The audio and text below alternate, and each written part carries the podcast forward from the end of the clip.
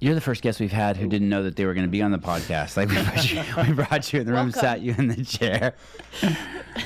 That's awesome. That is, I. I it's funny because I have the word presupposition here. I said, make sure you tell Ronnie, like, because I think I know you better than I. You're one of the few people we've had in here who I really think I know you better than I know I know you, and so mm-hmm. I'm probably going to make a lot of presuppositions about you. Awesome. And so you, I wanted you to. I says, make sure you tell him to course correct me when I say stuff about you that's not true. Okay, will do. And I don't know you at all, so I'm gonna turn off my phone. Yeah. okay. You don't You even have. actually just There's no rules Matt- in, in here. Matt, uh, You can leave your phone on if you want to it. Oh, where to start? Um. Is this how we start normally? Yes. Mhm. Just start rolling. Um, there's been there's been intense criticism that the show um, doesn't have a formal start or doesn't have like a jingle, Who who says that? and um, we want the show to be more like you're eavesdropping for the listener. Voyeuristic. Um, sometimes I do introduction today. I'm gonna do a little bit of one. Just um, we have Cara Hipskind in here from the publishing department. Um, her boss, who's in charge of everything the world sees about CrossFit Inc., is out on maternity leave, or what? What did yeah, he you do? can call it maternity, paternity, something I mean, like this that. isn't going to publish for a few days. Just say it, Cara. He'll be out today. uh, hi- his wife had a baby. Um, Eric Maciel's here. He um, makes sure the mics work and he chooses camera angles. There's four cameras in here. We publish to Apple and to the YouTube And the journal. and the journal. And this is um, Matt Bischel. He is the head of CrossFit social media. And Ronnie Teasdale is here, former regional athlete, former affiliate owner. And um, I want to give you a title now like uh, Renaissance man, explorer, social experiment, connoisseur, entrepreneur. I like that. Thank you. Is that fitting? No, X out the entrepreneur part though. I feel like I'm far away. Could be a little bit, a little bit closer. in s- since the since the beginning when you've been involved in CrossFit, I've been fully intrigued by you. I think it's because like I, I live vicariously through you, and I think like maybe parts of my life have been the way I think your life is. There was a section of my life that is like your life Mm-hmm. that I've since left. Maybe not left, but migrated, evolved, taken, flown south from. And now, and now I can see on your Instagram. When I was living that life, there was no Instagram. There was like really no internet. And now I can see you like kind of like doing life, you know. Mm-hmm. And um, and and Matt does social experiments too, albeit short ones. He did a I think there's, there's it's like mixed duration. he did he did a short Metal social, domains. social experiment. So I just want to start like at the beginning. The beginning. Yeah, the beginning. Where were you born? From my mom's vagina, like everybody. Lakewood, California. Oh, Lakewood. Now, Right by okay, Long now Beach. what you were saying earlier is making sense. I got it. I get. You. I mean, get you. that isn't that an answer That's that a I would savant give? answer Yeah, for it really sure. is. For Where are you sure. from? My mom's vagina. You guys Please be- tell me you, guys heard be me brothers. say that. I know it's amazing. Is that your sister? Yes, she came from my mom's vagina too. Um, Lakewood, California. Is that in Southern California? Yeah. And um, you're of what descent? What ethnicity are you? 50% Filipino, and then my father is German, Irish, and Dutch. Okay. And you have a you have a uh, you have amazing skin. You have an amazing body. Um, you're like uh, like you and Brooke Ence have kind of like the same body. Like I'd I'd take your body with my head and my dick. Right. I mean, yeah. You have to be loyal to those two things. Right. I think you have great hair. That's what I admire most. Um. So you're German Filipino. Where where did they meet? Was it like a war setting or military or An amusement park, no shit? Which Magic one? Mountain. Wow. Yeah, which is now called something else. Six is? Flags. Flags? Six Flags. Yeah. Yeah. Yeah. Yeah, wow, I didn't even Oh, know that. I I, didn't thought it know was that Six either. Flags Magic Mountain. It's in uh, Valen- Valencia, Mm-hmm. California. Okay, so you're you're California native. Right. So my mom was born in Hawaii. My dad was born in Michigan. And they met here in California. But then I grew up in Michigan. We moved there when I was two or three. Okay. Oh. and you um are, and do you have siblings? Mm-hmm. I'm the oldest. One brother, two sisters.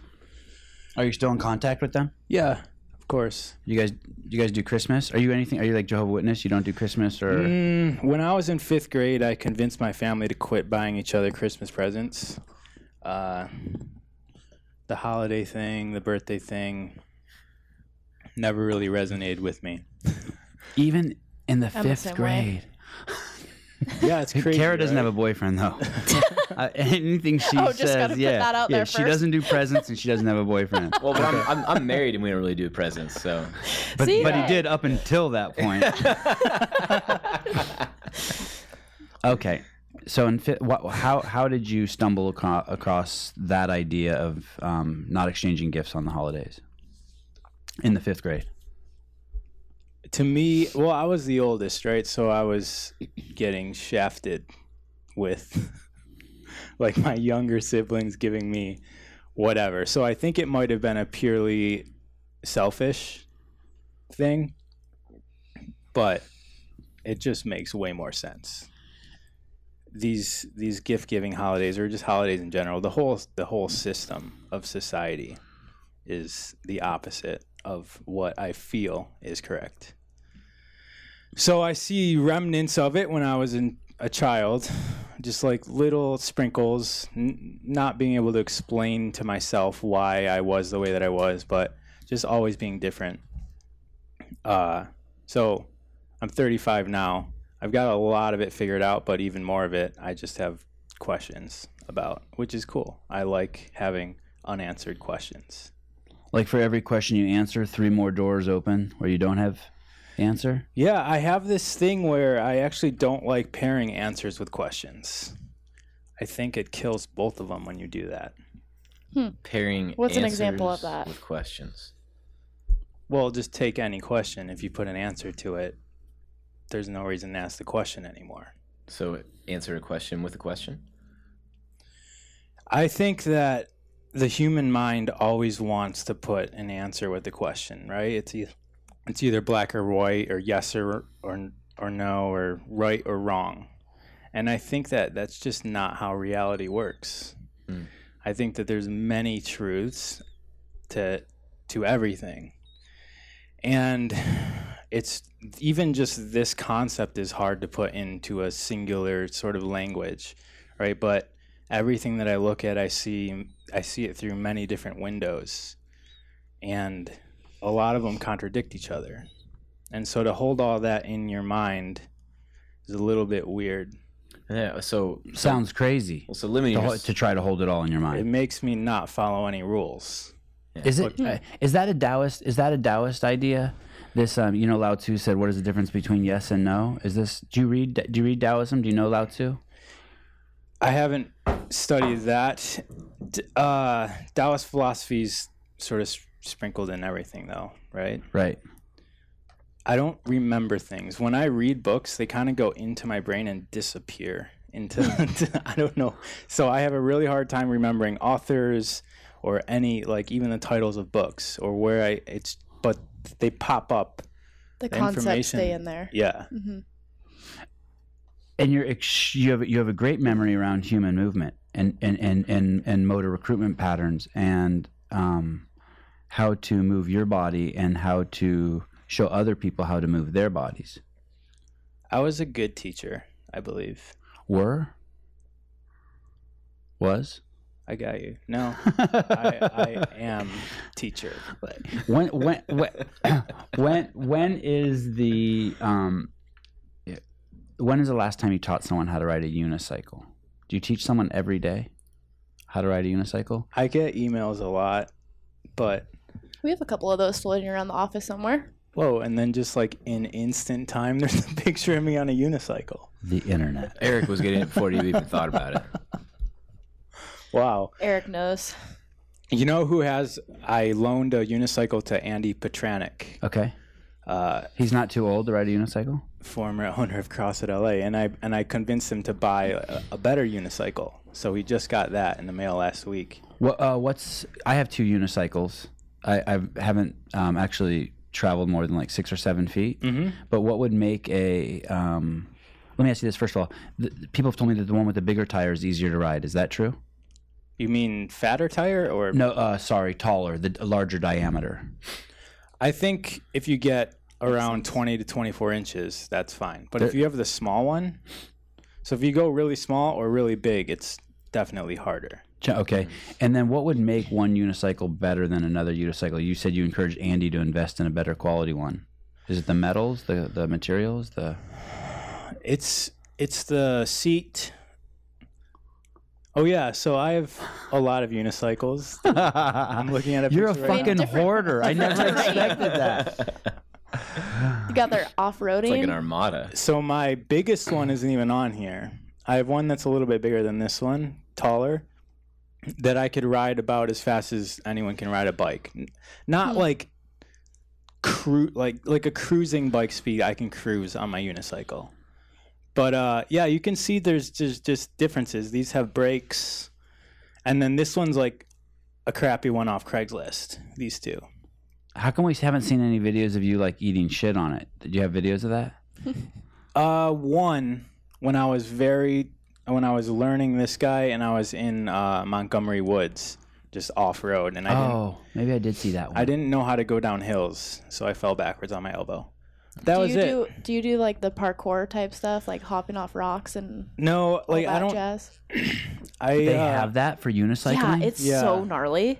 they can hop on this table. It'd be the easiest thing for them. Just they'll they'll ride on uh on like a slackline. rails. Railing. Oh, we have to talk about slackline. I think there's some heavy shit there. Okay, sorry. So, do you do you have a dwelling? Do you have a place where you call your um, home? Like, do you have shelter? Yeah, right now I'm living in West Hollywood. And is that the place you've been for the last ten years? Four or five. And is that where these unicycles are? Most of them. I have storage also. Okay. But yeah, You have storage. it's it's just given to me. Okay. Don't This judge him, is- Sevan. Don't this judge is- him. Don't judge. Hey, in LA, this stuff it's important. We don't have a lot of space. I know. I just I, it, I see you as just being free from these like. So the reason why I have storage is because I was putting all my stuff in there, and I was going to leave society uh, last year. And then four days, I was already putting my stuff in storage and selling all my things. And four days before I was supposed to go, I met a girl, and Mhm. it wasn't like that though. I, I've already built a whole story Right, around right. it. You Yeah, have a lot of here. unfucking to do. You have to I, unfuck I wouldn't uh, like I wouldn't change major life plans for a girl for that reason. Right. Okay. But uh, the girl that I met was starting a project called the Human Network. So I actually canceled all my plans and I stuck around for this. It's a it's a nonprofit. I'm now co-president of with mm. her, and yeah, it's a nonprofit. Been sort of working on. Is that rainbow real right there in that picture? How would it be fake? You know, filters. You know, you're social media What i- guru. Filters. What is what's the mission of the what's the project? We keep on changing the direction. So what I say now might be different, but essentially we're trying to set up systems for people to participate in that's going in a sort of like the new direction of society that I see it's going in, which is more of a collaborative effort of humanity hmm so we're trying to build a system for people to collaborate with each other better. So right now we're really focused on pairing up mentors with people that need mentoring. And I think that's the direction we're going. Before we were going with some really huge concepts that might take many years to develop, but we're going to start with this building some sort of system for mentors to of any type to get connected to people that need help. Like And- like Big Brothers for for anything. yeah, because this is this is the future. This is the society that we want where we all sort of help each other out and thrive as a 7.5 billion member family, That's what we have on the planet now. something like that. Wow. It's definitely north of seven. Ronnie, you're in this space that um if I if I may be so cavalier that I was I, I feel like I I've been in or that maybe I'm still in and I try to hide from everyone else knowing I'm in this space, and um, how do you keep out? The, I feel like that space has a lot of lunatics in it, or um, maybe lunatics isn't the right word. Distractions in it like um like like you're you look like you're actually putting your oars in the water and paddling and like i feel like a lot of people in that space have their oars inside the boat and they're just letting themselves get tossed around and that they can be a maybe a distraction to people who are who do have a direction who do have a mission does, does that am i Yeah. because this because the space you're in does feel it's it's so liberating and so free if I if I may that um it could um you're clearly a hard worker and I feel like that space maybe doesn't have a lot of hard workers in it. Being in LA helps. The the sort of person that I feel like you're talking about is living anywhere and just sort of doing mushrooms every day and, and living in the mountains. And and you can't really do that if you live in Los Angeles. And everybody else who lives in Los Angeles is doing big things. So so the the spectrum that you sort of radiate radiate at when you're living in LA is doing something for the world. Whether you're an artist, an entertainer, a CrossFitter, whatever you're doing, if you're in LA, you're like doing it at a big scale. So hmm. I'm around and friends with all these types of people. So I'm not just, you know, sort of sitting You're not just floating in the cloud of bliss. right. Is that tempting? Well, I'm doing exactly what I want to be doing and and what I should be doing, you know. So, Which is yeah, I don't know. okay, So we're gonna maybe get- I am in that's the our cloud. that's our that's our mission by the end of this podcast. So so um so your family jumps so you're you're you're you're born in Los Angeles, you move to Michigan, you have um three siblings. Um, you're of uh, Filipino and German descent, Maselmanos, and um, you're in the fifth grade, and you're already you're already showing some leadership uh, potential by convincing your family not to exchange gifts. What next? Uh, Are you playing any sports then? hockey? 3 years old. You so look like a hockey player. Not, So- even, not even close. I know. Sorry, missed that one. so that consumed my attention for from 3 years old till 23.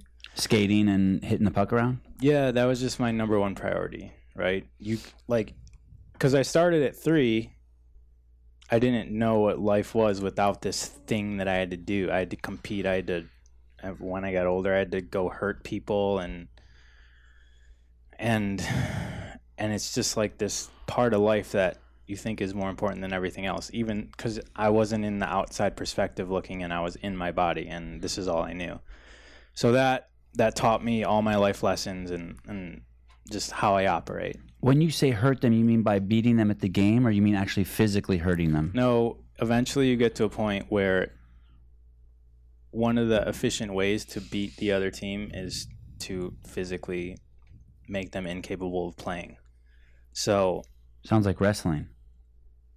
Yeah, I mean, uh, well, are you trying?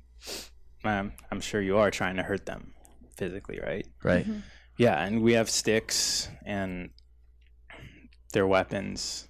So I was the guy on the team that had to do that. That that was my job. The hmm. enf- the enforcer. Yeah. The bruiser. So I was fighting every weekend. And getting accolades from it from your teammates. Yeah.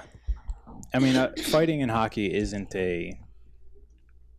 You don't even really get penalized for it. Both people in the fight get the same penalty. It's only five minutes. So the team doesn't even get a man down. So I was faster than everybody else for because I think I tried harder, the hardest in practice, and I wasn't very good. So all I knew is that I could be faster than everyone, and then because I was faster than everybody, I had a timing advantage. When someone would look over their shoulder and see me, whatever, 15 feet away, they would do a calculation in their head before they got the puck, how soon I would get to them. And hmm. these things are happening in sports all the time, right? And and you make these calculations, and you t- and they think they're going to turn and get rid of the puck. Well, I would be there to them 15 to 20% faster than they could calculate. And it would just be really easy for me to, like, that's what I was hoping the whole time, is that everyone would miscalculate the timing. And so I'd catch them off guard, and it would end really badly for them. So, so my job was to hurt people, and I actually had to uh, quit playing hockey because of that. A couple years ago, I went back and played like adult league hockey, and I was fighting every game because this is like the the wiring, just like adults, right? but they were they were picking on me, so they deserved it. I didn't start any fights. I just finished them really quickly, and I had to stop because I was like, okay, this isn't actually who I am anymore. But there was a portion of my life where all I was thinking about was hockey and then what hockey meant to me. So at 23, you said you had to stop because you were fighting. Why did you have to stop? Because you di- didn't did, you didn't like it? Didn't feel good? At 23, my my option was continue playing hockey at a professional level or move to California and start fitness. Because if I was that person, I was I was in the gym all the time to protect my body. So I chose to move to California because I didn't want to just continue. So there was a chance you were going to play professional hockey. Yeah, but it's not that big of a deal. Not the NHL is a big deal, but just professional. So the route to the NHL would have probably been for me to play in the minor leagues in USA, then go to Europe, play there, and then maybe if I attain enough skills, come back to the NHL. But that would have, I'm as the enforcer, not big enough to play in the NHL as that role. Um, how how tall are you? Five ten. And how much did you weigh back then at 23? Mm, one seventy five. Okay. Yeah. So you've always been lean and mean. It's definitely not an enforcer in the Yeah. NHL. Right. Are there any were- were there any other people who looked like you in the NHL, or would you say you're Asian, of Asian descent? Were there any any other uh, not in the NHL? Sorry, in, in- just in hockey when you played there in Michigan? Were you the did you look different than all the other players? This is interesting because I never knew how I looked. I don't look at myself. So I don't really know how other people see me. I know I'm not white, but I feel like I don't look any different than a white person, but I know I know that that's not true. Yeah, me too. I never even knew I was short till I went to college, Yeah. and then I was like, "Oh shit, I'm short." When? How? How did that even? How did that come about? Because I just I just remember um, going to college and like everyone was tall, and I would hear people say stuff like "he's short" or like it just I- it just became that way. Girl, I would see somewhere girls didn't want short guys, or just I was like, "Oh shit." It wasn't a thought before that. Yeah, I, Yeah. everyone here is taller than me. It just never ever hit me until. But then I still see myself as white until I go to the airport and they give me the extra pat down. Then I'm like, nah, you're not white. Uh, and now I think I look like Ahmadinejad, but I digress. That's a different. I had that same thing when I found out that like my family wasn't so wealthy. When I got my driver's license and I started driving to the other malls, and I was like, "Oh, these these malls look different than the mall I've been going to my whole life." Uh, yeah, so that's, that's Like the floors were clean. yeah, Like People are probably different. right. you're like Macy's, not the dollar store. store. This is weird. Did you grow up poor? I don't want to say that, but uh, we had Financially speaking, we you have four kids. plywood floors on, in my house. Oh yeah, my parents are studs. Man, you're good. Man, Uh, you, your mom is is smoking. Look at that! Wow, which one is you on the left You're the curly. or on the on on? Will you touch you on the screen? Yeah, that's that's one. so my my Amazing. father built our house, and then Look at I that. guess we didn't have enough money to finish it or finish the finishing touches. So we had no carpet. We just had plywood floors till I was like 10 or 13 or something. So that was cool because we he also built the ice rink in our backyard in the winter times, and so we could walk around the house with our ice skates, and we could rollerblade around the house all the time. That's awesome. Um, is he a big dude? No, No. I'm taller than him actually. Oh, really? He just looks giant next to your mom. Yeah, I think he's five eight ish, and I'm five ten. Do you still have a relationship with your parents? Mm-hmm.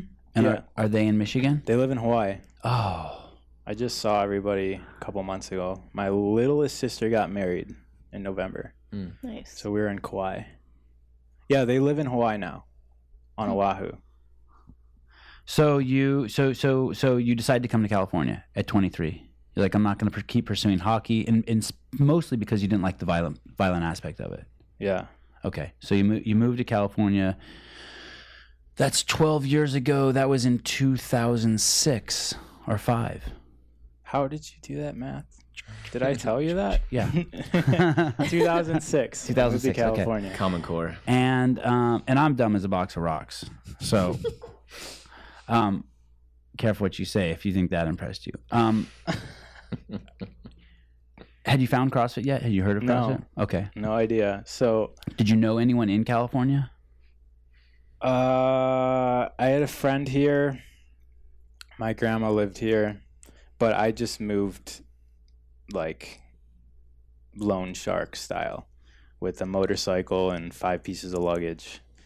Oh, I saw your motorcycle. Is that the rat bike? Uh, that's just the one that I have now, Okay. just sitting there. But I I moved with a a giant motorcycle. Okay. Um. So, where was I? 23 years old, came to California. Yeah. So I immediately got distracted by modeling and acting because there was I was walking around in motorcycle boots, which made me three inches taller than I am, and uh, everyone thought I should be modeling and acting. So it was like a weekly basis. Somebody would approach me and be like, "I'm an agent," blah blah blah, and these are real agents, like Daniel Hawk. Like the the agencies that I walked into and had meetings in were the agencies that like represent Lindsay Lohan and and like like Crazy. people that yeah Legit, And- legitimate people. yeah People You who weren't seeking this. This just came out. right but I didn't I didn't realize that acting and modeling is just like everything else you like have to work at it and so once I started going on casting calls and realizing that oh Bob Harford took those pictures with his Leica. yeah you had a conversation with him about that obviously About his Leica. Yeah, I remember when he got his Leica. He was so excited. actually I think He, he, turned me on to Leica. I don't remember if he took it with that he might have taken it with a really old camera he has And his Leica only takes black and white. I think he doesn't. okay he's so like he's like that- he's like a then purist. he did take it yeah. Yeah. Oh yeah, Leica. Hashtag Leica. all right Look at it. He even wrote the, the name of the lens. That's a pretty pretty uh Monochrome. baller lens. He's awesome. I've been friends with him since like the the moment I met him. Hmm. But uh anyways, He I doesn't up- like you. He just likes your body. Exploitation. I'm projecting. I on. eventually started a gym, uh, personal training people. Or no, I started going to a gym. I was paying. Fif- Actually, to back up even more, a little bit interesting. I have a degree in exercise science and psychology, and I moved to California just thinking I could start training people with that, and found out that no, you need insurance, and in order to get insurance, you need to be certified personal trainer. So I had to start taking my test I had to study the material take the test, and during that time, uh, I couldn't work. So I was riding around LA in on a motorcycle with a foam roller and a yoga mat in the back in my backpack, and going to people's houses and stretching them out, Hmm. uh, like like partner assisted stretches, and How would people get your name? How did how did you? Craigslist dating the dating section. hey man, I had to do what it takes. I had no help living in LA, so I would I would post on men for women, women for men, women for women, men for men. And of Saying- course, talking about like I saying will that come you're to gonna your come and house stretch and, and work on mobility. your ass out. Yeah. Uh, and this was before I knew anything. You didn't use stretch your ass out on the men for I men, didn't. did you? I okay. didn't. I. I got a few women calling me, but it was, yeah, it was mostly men and a lot of crazy emails and propositions. Like dudes just expecting a hand job. Hey, I'll give you a hundred bucks for Mm-hmm. a few. Yeah. Yeah, but you eventually learn to decipher. Okay. Yeah, guys asking a variety of things. I can only imagine that learning curve. Like, uh, will you train me naked? Will you. What were your boundaries? Where where were your So nothing's. where would you be like, okay. Uh, those underwear okay, those underwear not okay. Those in the front where I can see your penis, not so much. yeah. Uh, I've never done anything. Hmm. There was zero prostitution involved. Yes. Okay. Yes.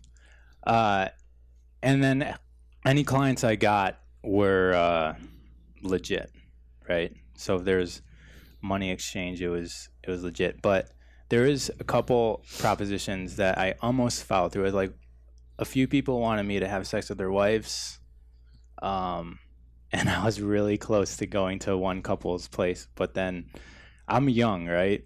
So I was young and I just got nervous and freaked out before before I went. Uh, so I canceled that. That's probably healthy. to get nervous and freak out. I had a friend who did who who who does do acupuncture, and it's led to Hmm. some more than needling. hmm Yeah. And I think a lot. I, I mean, I'm guessing a lot of people do get into personal training for that reason. Probably. You Same know, reason why people become musicians. or pilots. Yeah. You think pilots are getting So it? yeah, it's weird. It's always in my head because I had a girlfriend who worked in the airline industry, and she she was telling me that pilots are like the dream guy guy of all the flight attendants. Oh, so funny. they're like the rock stars Wow. of the flight Funny. attendants. I can see that. Sevan's about to train, change his career. In our office, it's the head of social media. He is just like he's the king. We're trying to keep it under wraps for years. Okay, You're getting so all the DMs. you should see these DMs. I did, um, you know, I did, I did a lot of my career on Craigslist too, basically saying camera for hire. But I didn't do, I didn't, no one ever propositioned me. I would do like bar mitzvahs and weddings and shit like that in, in, in clubs and, And people used Craigslist 10 years ago. Mm-hmm. Now Yeah. it's kind of not. Craigslist was the only thing around 10 years ago. Right. Yeah, yeah, yeah. So, I did some editing for some porn too. yeah. Did for, you? for like two days. It's, it's not, and I had to quit. So I just I- immediately quit. You can't, you can't do it. Why? You just, like, just the whole time you just want to get up and go fuck someone. Like you can't like, you can't get any work done. I just quit. Sorry. Just took all the tapes back. Sorry, go on. I did some Let's talk underwear about that modeling offline. also, Uh huh. which is funny because some of those pictures came up a few years ago. Uh, Eric? I know Castro's seen some. Oh, Uh, You think Dave has them in Did his personal in his personal collection? I know he sent them to somebody who I knew, who then sent them to my friends. Nice. And then I saw them, and I was like, "What the heck?" Do you have? Do you are you are you friends with Dave Castro? We to, uh, we don't text. We're not on a texting like relationship. Do you have his phone number in your phone? No, Okay, I don't think so. but maybe. Maybe Have you ever been yelled at him at the games? no. Oh. But Ryan Fisher. But your friends me. have. That was uh, it was not a surprise though. um, sorry, I want to get us back on track. So, so, um, 23 years old, come to California, um, making a living, um, go, studying to become a trainer so that you can get your personal training and get your insurance, and in the meantime, doing some stretching Yeah. and having some cool experiences, interesting experiences. And where are you sleeping at night at this time? Do you have a, did you have a place, a hostel? Uh, at this time, so I lived in like five different places. The first six months I lived in LA, I was staying on people's couches, and then I got my personal training certificate. And then I was training at a gym, just paying them fifteen dollars a session. And when I was there, I met a guy who was like, "Hey, do you do you want to make a few hundred dollars every single day in between your clients?" And so then he owned a company ran a company that sold apartments to USC students. So I ended up being a sales rep for all these apartments, managing like 15 apartment complexes and the maintenance staff and working in the leasing office and doing all basically a full time job, and before and after, and I had an apartment through that company, and so within that apartment, I put a squat rack and I started training people in a, in my living room. So I was training people in the morning and at night, and then working in the leasing office and doing all those duties in the middle of the day, and I was making a hundred thousand dollars with just my personal training Dang. clients, and still I was working in the middle of the day because all I was focused on was I want my own gym. So a hundred grand is good for me just to live on, but I want my own gym. So all the money I was making, I was buying more equipment and moving into bigger apartments, and then uh, so I moved from one bedroom apartment to a loft where I had the gym in the loft and then I lived in the room and then from there to a two bedroom apartment with the garage and then from there to like a penthouse penthouse loft in downtown LA I think.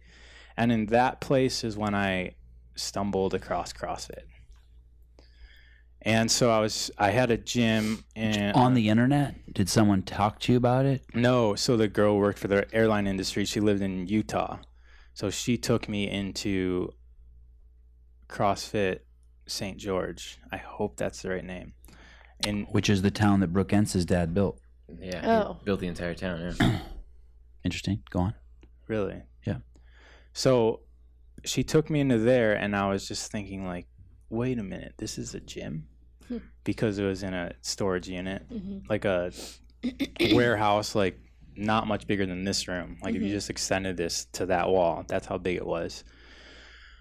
And then they were talking. Oh, so I went in and did the intro workout and did it faster than anyone who's ever done it in the gym before because I was also just training high intensity. And Do you remember the workout? yeah, it was 500 meter row, 40 air squats, 30 push ups, 20 Ah. sit ups, 10 pull ups. It's the ba- standard baseline, cross the Yeah. baseline. And then the next day or two days later, I went back and and I did two workouts because the baseline workout for me, you know, in the beginning, you're not really pushing as hard as your work capacity is not up high enough where you feel like you don't, you're not working out. Right. You get, you know, those those those beginning clients feel like they need to go to the gym after they do a CrossFit workout. So I was like that at the time. So then the next time I went, I did two workouts with them. One was uh what's the 30 minute Cindy we do on the minute every Chelsea. minute. hmm So I did that in the morning and then came back and then did DT. Oh man. And DT was with 135 pounds. So I scaled. And you already knew how to um, clean and No. no. Okay. So I never cleaned, so on. Ah, never excuse me. Your gift has arrived. Do you know this book she's bringing in? Hi. Hi. Hey Haley. Steam conditioning. You, think I, you don't think I should give it away? Is that what you're saying? No, I just Whoa. Colin, right? I've seen this before. Haley Ryan Teasdale. Hello, Haley. Okay, I mean, thank you. um, I've seen that book before, but I don't have it now.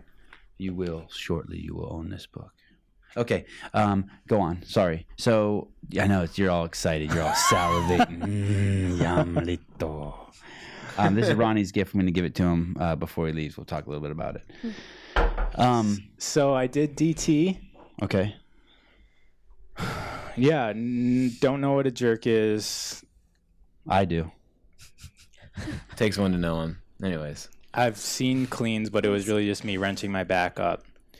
Uh, and then I exploded a testicle. Ooh. So That day Yeah. when you did the two workouts. Yeah, yeah, yeah. So so Oh, so sorry. Let me paint this picture a bit. So so you're living in L.A. You're working your fucking ass off. You're ambitious as all get out. You managing apartments. You're personal training. You got a, a hot chick who is an airline stewardess who gets you free flights to St. George, where you come across CrossFit gym. On your second trip back to St. George, was she Mormon? Yeah.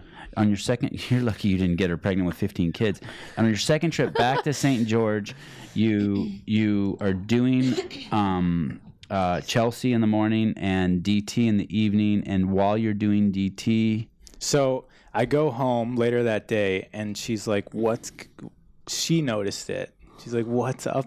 and then I was like, Like you guys are hooking up and she knows something's wrong with your testicle? Yeah, that's the story we can tell. Yeah. so I look down and it's huge. Like I don't know, just I expected more self awareness from you. I don't think anyone should be telling me about my testicle before I notice it. yeah. it. So it's funny when she like I got it this out- pimple on my back that someone pointed out the other day, and I'm like, yeah, I know it's there. she uh, when she said something, I was like, I actually did notice that like it was like sticking to my leg, but I Oh, it was just like on my leg more than normal, but I just wasn't processing it. So I looked down, it was huge. Apparently, it was called varicocele, mm-hmm. which basically means all the veins inside there just swelled up. So what it felt like was there was just like a bunch of spaghetti inside my nutsack. oh my Did it hurt? Gosh. No, not really. What do you? Oh my gosh, man! You don't even know what the fuck he's talking Okay, about. that sounds there. gnarly, dude. Oh my gosh! It was like all the veins that are there just Does I that could sound normal feel. to you? They're No, like the size of spaghetti. normally it feels like a meatball, and when Okay. it turns to spaghetti, you're like, Got uh-uh. it. Got it. Got it.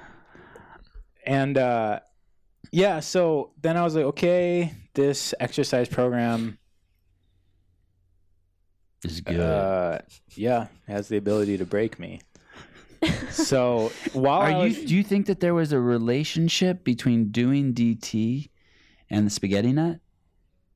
yeah of course oh okay Do you hold think on. the bar hit you? It was his or second No, no, day no, doing no. a CrossFit workout, and he did two super tough Yeah. ones. yeah. and it was it was like 30 rounds of cindy never doing workouts like that yeah. before Okay. i don't think i i Did you get rhabdo? Did you pee any chocolate milk? Any Coca Cola? no hmm. Spaghetti. Just, a spaghetti, spaghetti nut. nuts. That's that's like next a level horrible- rhabdo. It's a horrible visual. So I think that was just like the stress, right? Because with the athletic mindset, I would do anything, right? Okay. So they also were talking to me about this thing called regionals, and they're asking me if I was going to regionals, and I'm like, "What are you guys talking about?" What year is this? 2009. Okay. Uh, cause, Sec- cause they, cause I, cause the guy showed me kipping pull ups, and then I did them, and then the girls in the gym were like, "Are you going to regionals?" And I'm like, "What is that?" And they're like, "Oh, it's this thing. It's happening next weekend." And the owner was like, "No, he, he can't go. It's too late." So then the games came on, right? 2009 games, and they're all on CrossFit.com. And so I just was like, I'm gonna watch this stuff. And when I was watching the games, because they were just they were they weren't live, I don't think. They just had the highlights or something. Mm-hmm. I could feel the heart That was him putting that together. that. Okay, well here's full connection, right? It's full circle. When I was watching the games, like Mikko Salo, that was that was his year. The the adrenaline rush that I was getting while watching it was the same thing that I would get in a hockey fight. Mm, and I haven't I hadn't felt that in years, and so just watching this was stimulating me to a to a point that I was like like I'm doing this Mhm. no matter what, right? So I signed up for my CrossFit level one, and Nice. I had a choice. I was like, do I get a I don't even know what this thing is. I don't know what CrossFit is. I and I just saw it on the internet and I signed up for level one. And this is the horror story that everybody uses is why we like CrossFit affiliates are garbage because they just go to a weekend seminar. But that's literally what I did. And and I don't think it was a horror story, right? Like I didn't know what p- power clean was or any Olympic lifts. I went to a level 1 seminar without ever being a member at a CrossFit gym. I went to CrossFit St. George a few times, and that was my experience with a lot of these movements. And I took, I had a cable cross machine. I had like equipment in my current gym that wasn't serving me, so I sold all that and I bought a rowing machine and some barbells and a set of Olympic plates. And all this was really expensive for me, so I couldn't afford a CrossFit gym membership and all the new equipment. But anyways, I worked it out and got clients who paid me to teach them things as I was learning them also. Mhm. and You went to your level one in 2009. Yeah, and five days later, I was granted an affiliate. It was like the same week. And what? And where did you do your L one? Las Vegas. And was Zach Forrest there? No. No. Do you remember who your um, uh, the instructors were? Man, not anymore. One of the guys was the strength, like helping San Diego Josh University. Everett. Josh Everett. Oh. No, Josh it was another tall guy. Stephane Rochet. Stephane. Yeah. Very tall. Stephane. Yeah, yeah, yeah. Were you? What did you think about those two days? You've been in sports since you've been three years old. You've been moving your body for Annie Sakamoto was there, I believe, also. twenty some odd years. Were you just like, holy shit, I've arrived. This is amazing, or were you like, this is lame. I know all this. No, th- this was the most valuable experience in fitness that I ever had, the level one. And I spent my entire CrossFit career telling everybody that. That I didn't actually need to know how to do a lot of the movements, but watching the trainers, they were teaching at a level, they were teaching us at a level that I'd never seen anybody teach a group of people at Mhm. and that's where I was like as the the I was there as a as a teacher and I was watching master teachers Mhm. and it was very stimulating for me. I, I want to tell everyone who's listening. I have, um, I know, I know Ronnie Teasdale through the internet. I don't know him like we're shit. Um, when he came to the regionals two years ago, I bonded with him. I got very focused on his story the three days he was there, and we built, I would say, a friendship, al- although short, very quickly over a three day period. And no one, and I've never talked to him about the L one, and the L one was probably one of the most profound experiences I've had in my life in terms of what it did for my movement. And uh, we don't coach anyone before they come in here on the podcast, and it's just great to hear you say that because it's like it's crazy. Uh, I was just talking to Greg Glassman about this last night. It, it, it's truly like I mean, for us, it's it's an amazing like life changing experience. But even like when you have kids, you're gonna be able to teach them all of that and pass that down. And it's um just like and I've said this before, just like swimming is an inoculation against drowning. CrossFit is sort of an inoculation against um, taking your O1 against chronic disease and and having longevity and learning how to move and just taking some really basic rudimentary skills that you're gonna carry with you your whole life, right? And it doesn't mean you have to do CrossFit your whole life. It doesn't mean like you, you can even turn your back on CrossFit and say fuck you. But I'm telling you, those two days are gonna be like wow. Mhm. Anyway, would you say that that's fair that about our relationship? And and like and, and mm-hmm. I have only DM'd back and forth with you over the last year. Right. Okay, there was no prep. You didn't even know you were gonna be on the podcast when you walked in. you are one of the only people. We get a lot of DMs, people asking what that is, and now that you've been touching it and playing with it on the show, people are gonna know. But People will get no it. other guest has ever fondled the black rod. I'm really glad you feel comfortable enough touching the black rod. I black feel like. I want to invest in some stock in that company after this publishes. the black rod. Okay, okay. So so so you do your L one, and and it's so inspiring for you that you're like, fuck this, I'm opening an affiliate. I gotta, I gotta, I want to share this. This is like the Yeah. But you were already on a plan to open a gym anyway I mean, I already had a version of a gym. in your apartment. Yeah. No, this by this time I was on penthouse level. It was legit.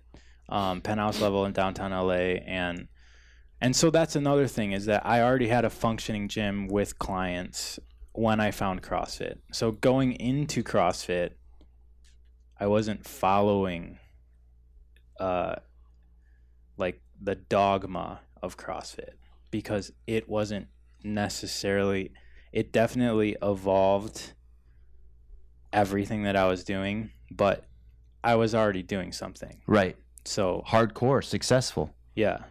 So it wasn't it wasn't like the end all be all. And then also this is when there's a lot of stuff going on in the CrossFit world.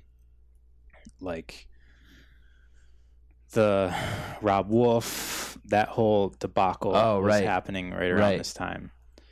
And Drama. which is crazy because then I was watching all that, and then he, he came back. he came back around a couple years later, uh, and and attacked me. But uh, Hmm. but anyways, that's no what he no had to reason Do. to attack Ronnie That's what he had to do. It was his is his journey. But uh, He's a humble man we can all learn from on the unicycle adventure. Do not attack Ronnie Teasdale. so I bet you that mustache took you six years to grow. this is the longest I've ever had my facial hair. Yeah, that- I've been shaving like clean my whole life. How long did that take you to grow? Six months. Oh, think. that's- I wow, think that's it's not- five to six months. Wow, that's not. It wasn't from this. You've been growing it since that picture. I mean, you have the kind of skin that looks like you couldn't grow that hair two on it. Like if like, do you have armpit hair? I barely, like I, Oh yeah, that is barely. I started growing armpit hair when I was 19. So, Mhm. yeah, I don't know if it was because I don't have hair or What, what did you you? But you had hit puberty before nineteen. Like Hmm, I don't know about that. I think yeah, because I was having sex with girls, but, But, the uh, defining characteristic of puberty for me is when you start ejaculating. Right? Is that is that accurate? Matt? okay. Then yeah, I I- hit puberty. I don't know. I, Okay, I, I but honestly when do you, couldn't tell you. I mean, I think there's a little more. when do you to it than finish puberty? I told So, you. Uh, I don't know. I just think it's like just a moment. Like one day not, you're shooting blanks, and then one day you're shooting stuff, and you're like, "All right, I'm I hit puberty." feel That's like- puberty. Yeah, I feel like it's like the voice change. Voice, Oh. height. Yeah, Like, you start getting all googly in your body, and you like kind of break out. Like that's so that's it's like a it's most a it's not a moment. It's a I mean, maybe It's not- that's it's not what it was binary. you. it's a okay. window. Well, I think think there so. is a hit puberty moment, but then it it's gotta finish, right? It's oh, then I'm still going through it. period. If I have if I still get pimples, am I still going through it? yes, All right, the answer is always yes. all right. Don't ask questions. Okay. So I Five days went- later, you open an affiliate. Yeah, and I went into the CrossFit world sort of with a bunch of other people in the CrossFit community. It seemed like was very dogmatic about everything CrossFit was doing, but Mhm. on a daily or weekly basis, I was going to Santa Monica Beach and hanging out at like where all the acrobatic people hang out on by the rings, and people are doing one arm handstands and doing incredible things that were more incredible than a two minute Fran. Right? I'm all two minute Fran is pretty incredible, but they were still also doing other things other than thrusters and pull ups. So I always had this other influence because I had respect for circus, arts, and, and all this other stuff. So Parkour. human movement. yeah, Parkour is amazing. I had parkour classes at my CrossFit gym until someone broke their leg. This- we, we need to have Ronnie back. We need two podcasts with Ronnie. so uh so yeah i just went in with a very open-minded viewpoint i i followed main site for six to eight months and my clients did main site and then i started programming my own stuff and doing my own stuff and and you would scale main site for beginners. yeah Wow, that's so profound. Wow. So I, I, I'm making fun of people out there who don't realize you can fucking scale, like you know, and and and you could scale for old people, Mm-hmm. i think so young people. I mean, It, it works this both this. I'm trying to set up. I'm tr- sorry, I'm trying to do propaganda with you. I should know Yeah, better. I had a but- good question too. And you Okay, sorry. Go ahead. I just say what was what was the intrigue of doing your own programming? well it it eventually so the first place i was in we didn't run 400s Mm. because i lived on the penthouse so we would run 11 flights of stairs Mm. like down and up and so that lead me to like okay i have a different sort of gym. And i need to program for the appropriateness of this space and mm. the equipment i have. And that was really the thing. So we would like run up a flight of stairs and do exercises at every level you know instead of it was just little differences like that. But then i when i first got into crossfit i was taking all the seminars the olympic li- weightlifting seminar gymnastics seminar all the the seminars because i needed to learn this stuff as quickly as possible. Mm-hmm. That's just how i operate. I knew i wasn't as knowledgeable as i should be. So i was taking lots of seminar i took my level two seminar like two or three months after taking my level one. And I think only three people passed in that. That was at the time when level twos were actually a test, Yeah. and three people passed, and I was one of them. Are you smart? Yeah, but it's weird. Um, um, I don't think my brain operates functionally because there's a lot of brain damage that's happened through hockey and then also when I was in 5th grade I Gave up Road- Christmas. I rode my bike into a brick wall going like faster than you can ride on a bike because it was going down a hill. Jeez. And uh, Matt did that to his social media account. He ran into a brick wall, but total, total, total different story. Were you wearing a helmet? no. Whew. So I think that, Um, can can you? Can, we're gonna take a commercial break. yeah. Okay. Earn some money, pay our sponsors. Oh, you want to take a break, Simon? Yeah, Okay. And we'll be right back. So you're taking all the seminars. You want you want to know everything there is to know. And I don't remember what I was talking about. We're just talking about the, the, the beginnings of your affiliate. You were you, uh, the level two. Only three people passed your class. Um, You started taking the gymnastics and the Oli courses. Yeah. So then I was on the top level doing Olympic lifting. and I was shaking the entire building because we were dropping weights on the That'll- top floor. And I eventually decided that I needed to move. So I something I kind of skipped over is that I I mm-hmm. use a fair amount of what would be considered magic to operate in this reality. So even back then, you did that. yeah, I started at 19. Okay. Uh, I started seducing girls on in their dreams. What? this is the more interesting stuff than than than my gym, but this is CrossFit HQ, so um, got to talk about the gym stuff. I can't wait. Fuck the gym stuff.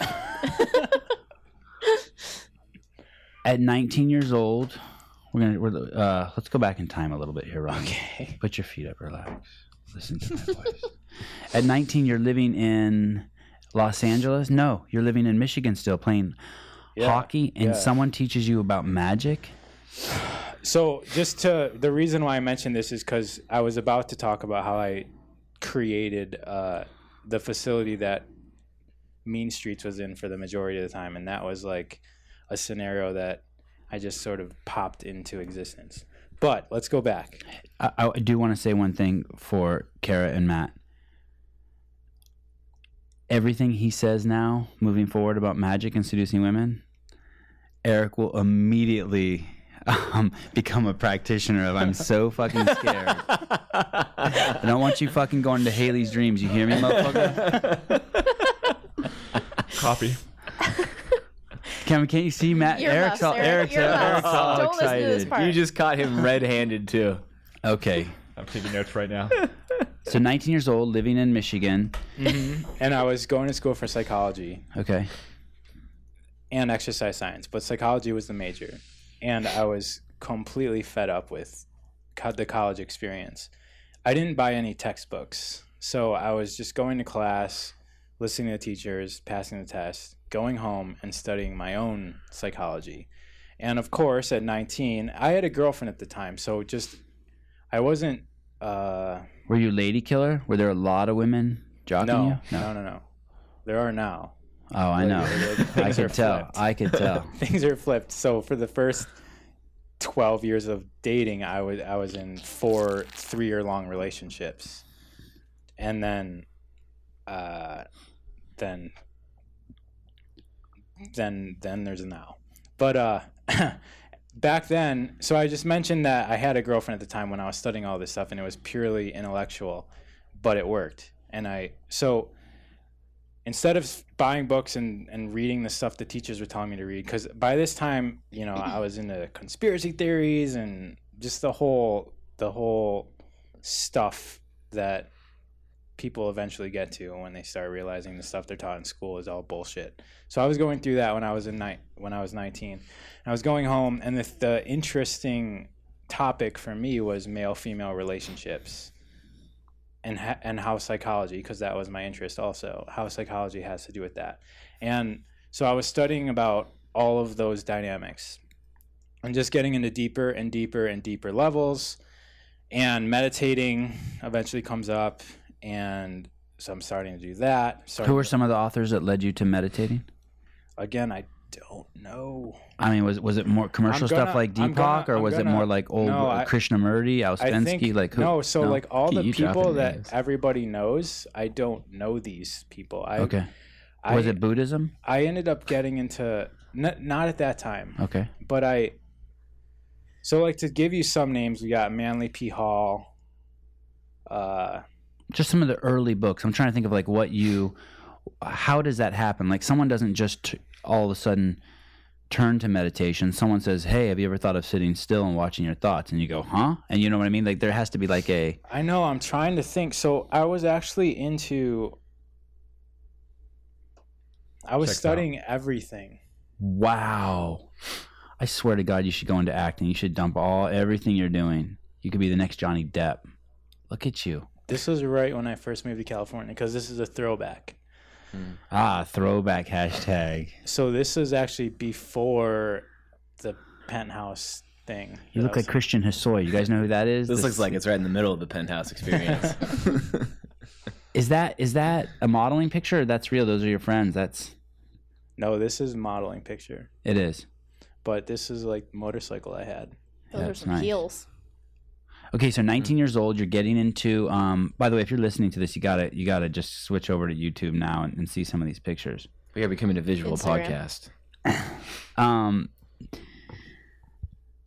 19 years old. You're so, you're so the thing that people can look into is this thing called psychic sedu- psychic seduction, and so there is this technique that had profound impact on me, and Bookmarking stuff.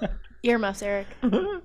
and what it taught me was several so when you start studying about women you actually like this is just a version of life a pretty important version of uh not version but it's a pretty important aspect of life. So how you are as a person and how you are inside and how you think about yourself these are all important things.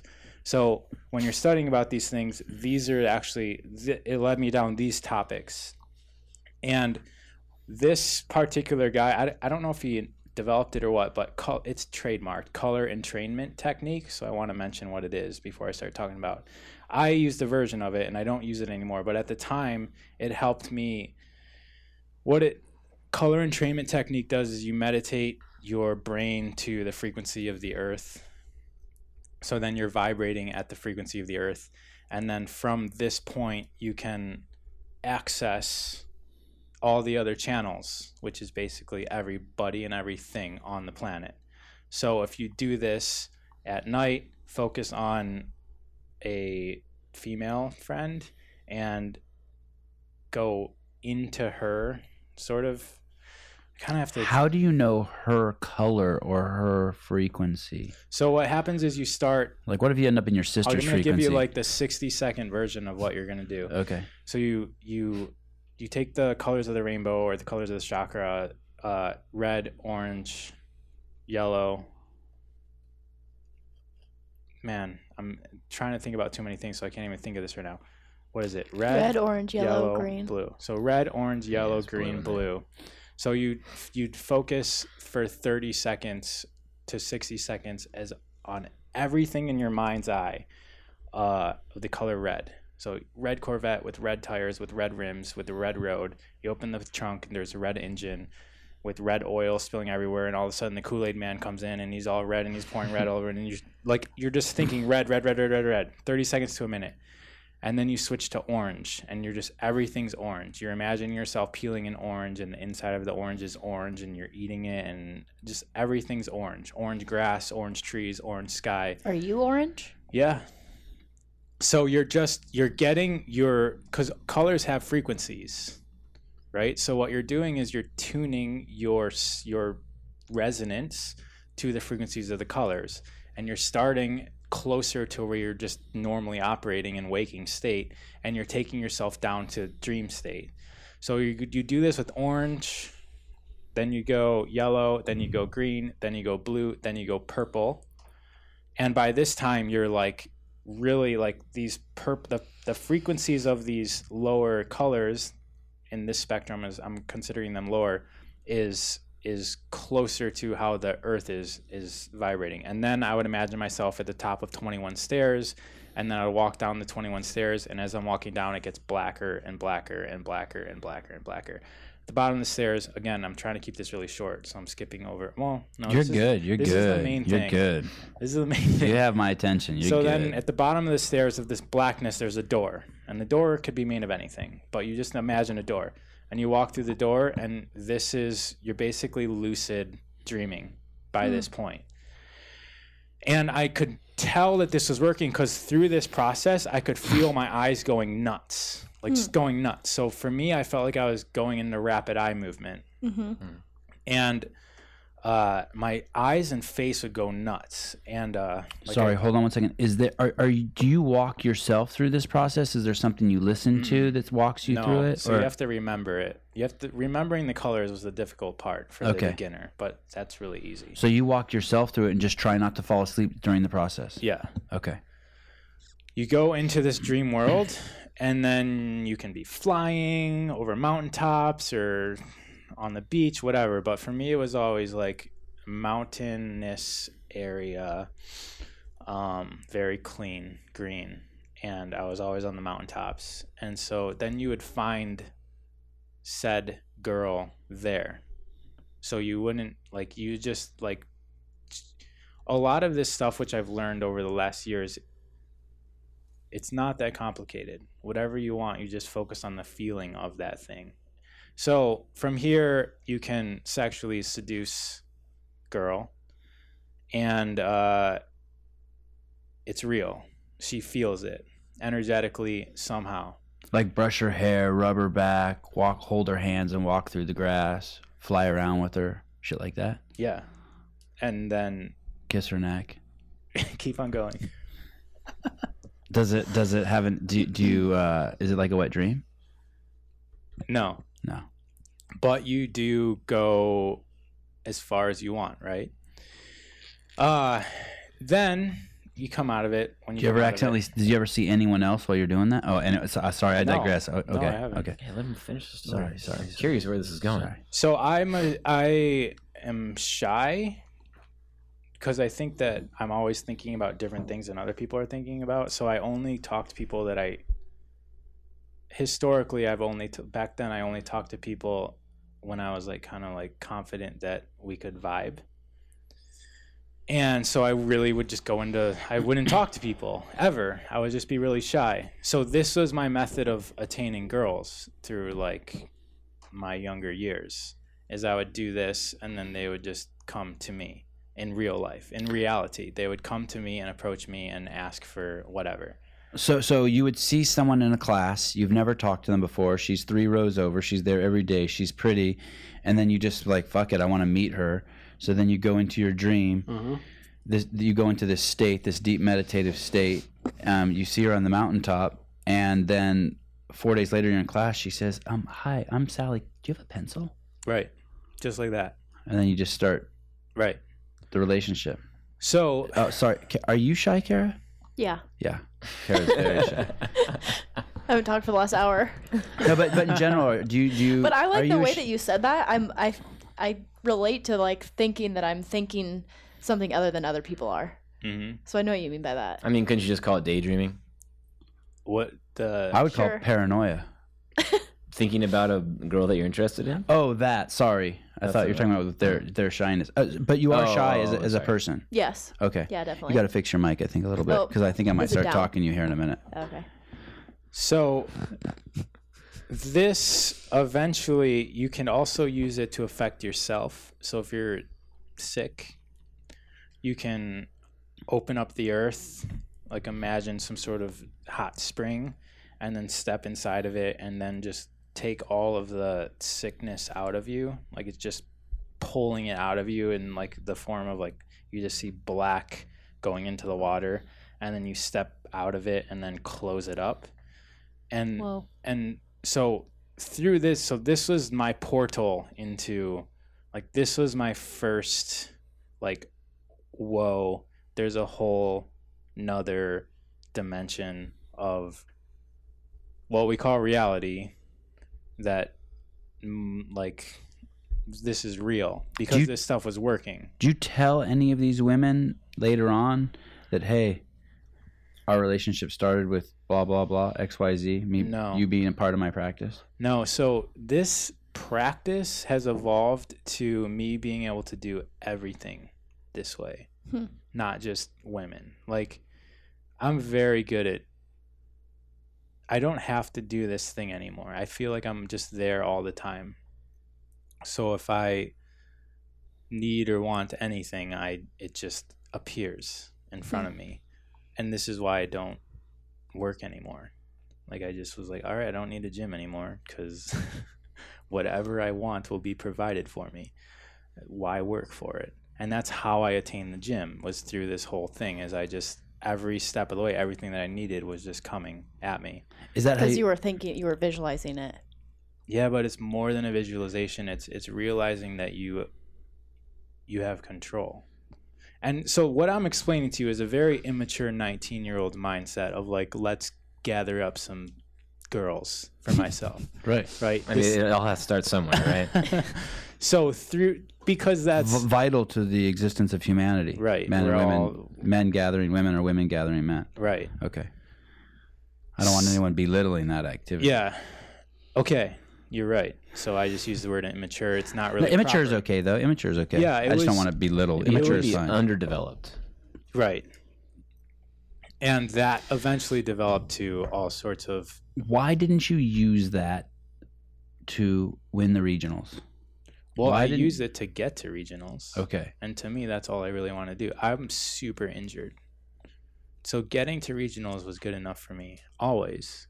And I don't know if you know or heard stories that I never really trained for CrossFit most of the year because so in this shoulder I have three torn labrums, in this shoulder I have three torn labrums. I have an exploded disc uh, C7 or C6, one of those that killed the nerve that goes down into this arm. So this entire arm is malfunctioning, which makes all the overcompensation in this arm. Like everything hurts in this arm. Like torn in three different places. yeah. Oh, gotcha. So six labrum tears, and then Yeah, I was like, huh, he has more labrums than me. I was like, I think I'm one. and then I've got uh, a dead nerve in this knee, so this quadricep doesn't fire. Like if you look at my quadriceps, my right one is actually way smaller than my left. I'm wearing pants right now, so you can't see. And then just all the overcompensation. My neck pinches my nerve every time I do handstand push-ups. So I didn't really do CrossFit, which is why you see me doing all this other weird stuff. Um, going back to your, we'll come right back here. Um, the testicle. How did how did you end up getting that fixed? It just fixed itself. Oh, it did. You just looked it up online and it says this will go away. No, I uh, eventually had to go to a nurse, a care center of some sort. I don't remember. And she was just like, "Yeah, this is what it is. As long as you don't stress yourself out, it'll go away." So, And um, both your testicles are back to normal. I mean, I don't have any kids, so I don't. Right. They're normal enough. Yeah. Are you going to? duties that One's not the for. size of a grapefruit anymore. Are Yeah. you going to have kids? I don't think I'm here to have kids. No.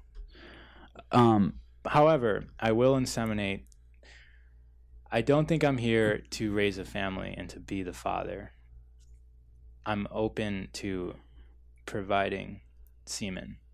Uh, my whole version of like the family unit and, and the individual household, I don't really agree with. I I feel like we're we're disconnected from how how humans are sort of supposed to operate. have you read Hermann Hesse's Siddhartha? No, but I have it. Yeah, you got to read It that. keeps on coming up. yeah, you got to knock someone up if you read that. Okay. Uh, but please be open to the fact of raising the kid because it's so fun, especially when you get older. Oh my god, I'm ha- I have three kids now. I'm having a blast. Yeah, I'm open. Oh my god, it's like got- having a pet monkey. It's have little- amazing. they're your clones. Yeah, it's amazing. yeah, and I've and I've been biologically like reprogrammed to. It's great. Your story on Instagram with them is always entertaining. Well, thank you. They're getting into everything. Yeah, it's. They're wanna- turn- I wanna- I wanna- turning on the oven. They're I want- little Uh, that's- climbers. That's, probably not a good job or a good good idea. Um, so so you start this practice at 19, and d- are you scared at, at how well it's working? Do you f- ever feel like, um, and, and why don't you tell the women that, that you've met that you use that practice? so I don't use I didn't use it on all of them. Just a few throughout the last 15 years and it's worked every time. However, I don't use it for that mostly. I was using it to just uh you know, when you have this sort of power, really quickly comes responsibility. And I think that's the greatest thing that I learned was that when you realize you have control of everything, then you start to feel responsible for everything in your life. Everything that's affecting you is no longer something else affecting you. It's and this technique that I'm talking about was just one of the many other philosophies and things that I came across. But once you once you have this control and power, you can't complain about anything ever because you created it. Like I asked for it. It's here for me, right? So it doesn't matter if It comes with that realization. yeah. Are we all doing that and we just don't know it? Mhm. Yeah. You've just taken more control of it. Well, the only way to have godlike powers is to realize that everything you see is is happening through you. And so that means no complaining about the president, no complaining about the genocide, no complaining about anything because it's all happening perfectly as it should determined by your present state of consciousness. The uh there's a lot of bad things happening, right? And it's it seems like the appropriate thing to do to complain about and to to shed light and to say we shouldn't do that, but we're all participating in it. Like this we are a fractal of everything. Like this iPhone that you have. A 8-year-old Chinese kid built that thing for you, right? With for like a dollar a month they're paying them. And so we are the dirty parts of the earth that we look at and we say that's bad that is us right so the things that are happening to us or the things that are happening that seems like that war over there has nothing to do with me no it does because the parts in your phone or the diamond that you wear on your wedding ring or the crystal that you think is so spiritual that you meditate with like some guy went into a cave probably by force to dig that up in 120 degrees so you can have it and think that you're a spiritual guru with it. But we're participating in it all. So the way to change the world and everything is to really just focus and hone in on your own self. So yeah, I feel like we're all participating in this hologram of existence. We're all co-creating it at all. And we can prove it by just looking at our stuff Like, we're all wasting everything that we have. Right now, we all own a whole bunch of stuff and we're using a fraction of it currently. Just like we're just going all over the earth and burning up forests and, and killing animals and doing everything that we do that we say is wasteful. You know, you see the memes on the internet about we're wasting everything. We're we're individually a reflection of that. I kind of just went on some tangent and said some some things I didn't really explain, but Mm. but the point is is that the only way to take control of your reality is to realize that you're creating it all, even the bad stuff. Quote bad stuff. There's n- there's no really such thing as bad. And once you do that, it frees you to be the sort of to have the God power in everything. Is complaining arguing with reality? Is that the same thing? Do those? So you're when you're complaining, you're refusing to see your your participation in reality. You're putting it on somebody else who doesn't exist.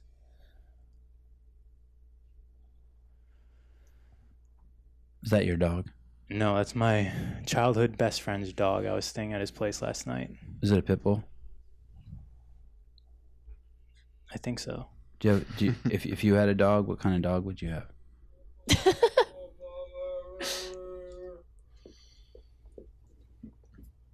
Uh, Something no.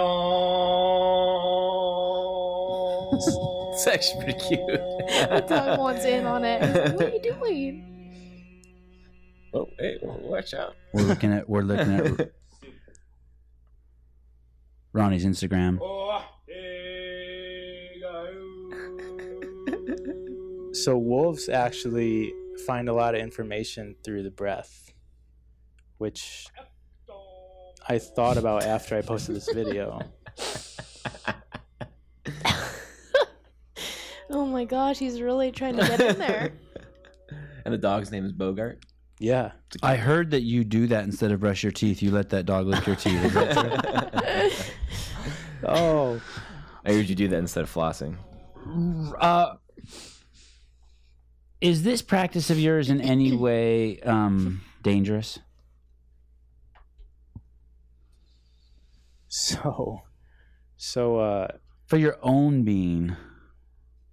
I know that there's been a lot of people throughout history that talk about similar things and lead mass suicides, and like they're all saying the same thing.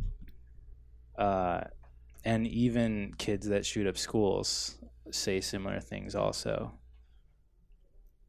And I think these people chose to go a route where they're rejecting the system that they're sort of forced to be in and so they they want out. And uh, so it can be dangerous because we're all forced to be living in a in the old paradigm that was set up hundreds of years ago.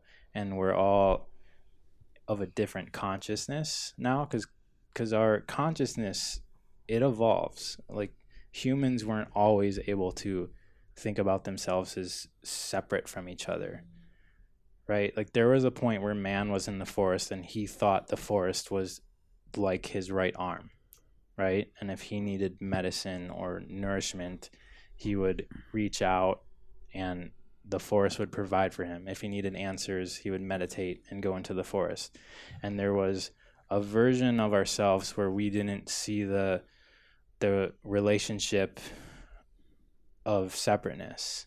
And then we evolved in consciousness just like a baby does if you have children. So stu- through studying psychology there's a point where the infant doesn't know the difference between itself and its parents. And it thinks when its parents feeds them it's the same thing as it feeding itself. So it needs to, it tries to figure out how to manipulate like how do i get those things to put food in my mouth? So it does things like crying and then when you feed it it's like okay i need to cry to get food or whatever signals it does but and then they they reach an age where they realize they're separate from their environment. And this is like around the age of two when they start throwing everything around because they're like they realize they can manipulate the thing that's different than them which is their reality. So man has gone through a similar consciousness and we've been shifting our levels of consciousness for through, throughout this whole time uh, we went from like no separation to believing we were separate to manipulating the environment and using it. And this is kind of where we are right now right? And and this is all good because right now we're in a very individualized sort of like very strong independent beings. And and and that's our nature. That's how all the system was set up in the western world and in the capitalism sort of world the masculine dominated world uh, we're very strong individual units and that's good because that's going to serve us for the next stage of consciousness when we all start collaborating together the next stage of the ascended version of ourselves is a collaborative effort of the individual components. So all the war and all the dominating aspects that, that we've seen ourselves do to each other is going to serve us when we start collaborating because we've developed technology, we've developed things that are going to help us collaborate better. So through our individualism, we will now be a bunch of beings on the planet that will collaborate together. And this is the ascended version of consciousness. And this is already happening. So that phone, back to the phone, the internet is a web. So we have now a, a global collective consciousness. As a doctor learns something in New Delhi or wherever in the world, we can be learning it at the same exact time. And we explain that story to ourselves with technology. We say, oh, it's coming through the phone, and someone invented the phone, so it's making it happen. This is how I'm receiving this information. But we take the story of technology out of it, we have like we're a individual entity here learning the same thing that somebody's learning on the other side of the planet. This is this is the new human. And we have access to these powers. It's the old human too, though. It's always been like that, hasn't it? It's just people becoming aware of it. so we've chosen to separate ourselves from that, right? If you go into tribes, they have the same abilities. They telecommunicate with themselves just like we send text messages to somebody. If somebody in their tribe is stuck under a log at the waterfall, they like the rest of the tribe will know that. They just tune in and get that message. Uh, so yeah, it's this is happening. Do you do you um do you roll with people who have the same practice as you? Yeah, you- and I love talking to people that don't. I was just talking to a SpaceX. I had a debate with a SpaceX rocket engineer a week before that Falcon Heavy launched. So he was like, in seven days, this four rockets is going to launch a Tesla into outer space. And he's one of the guys that built the engines. And this is like the smartest 23 year old kid I've ever met in my life. And he was highly, highly solid in science, the scientific mindset.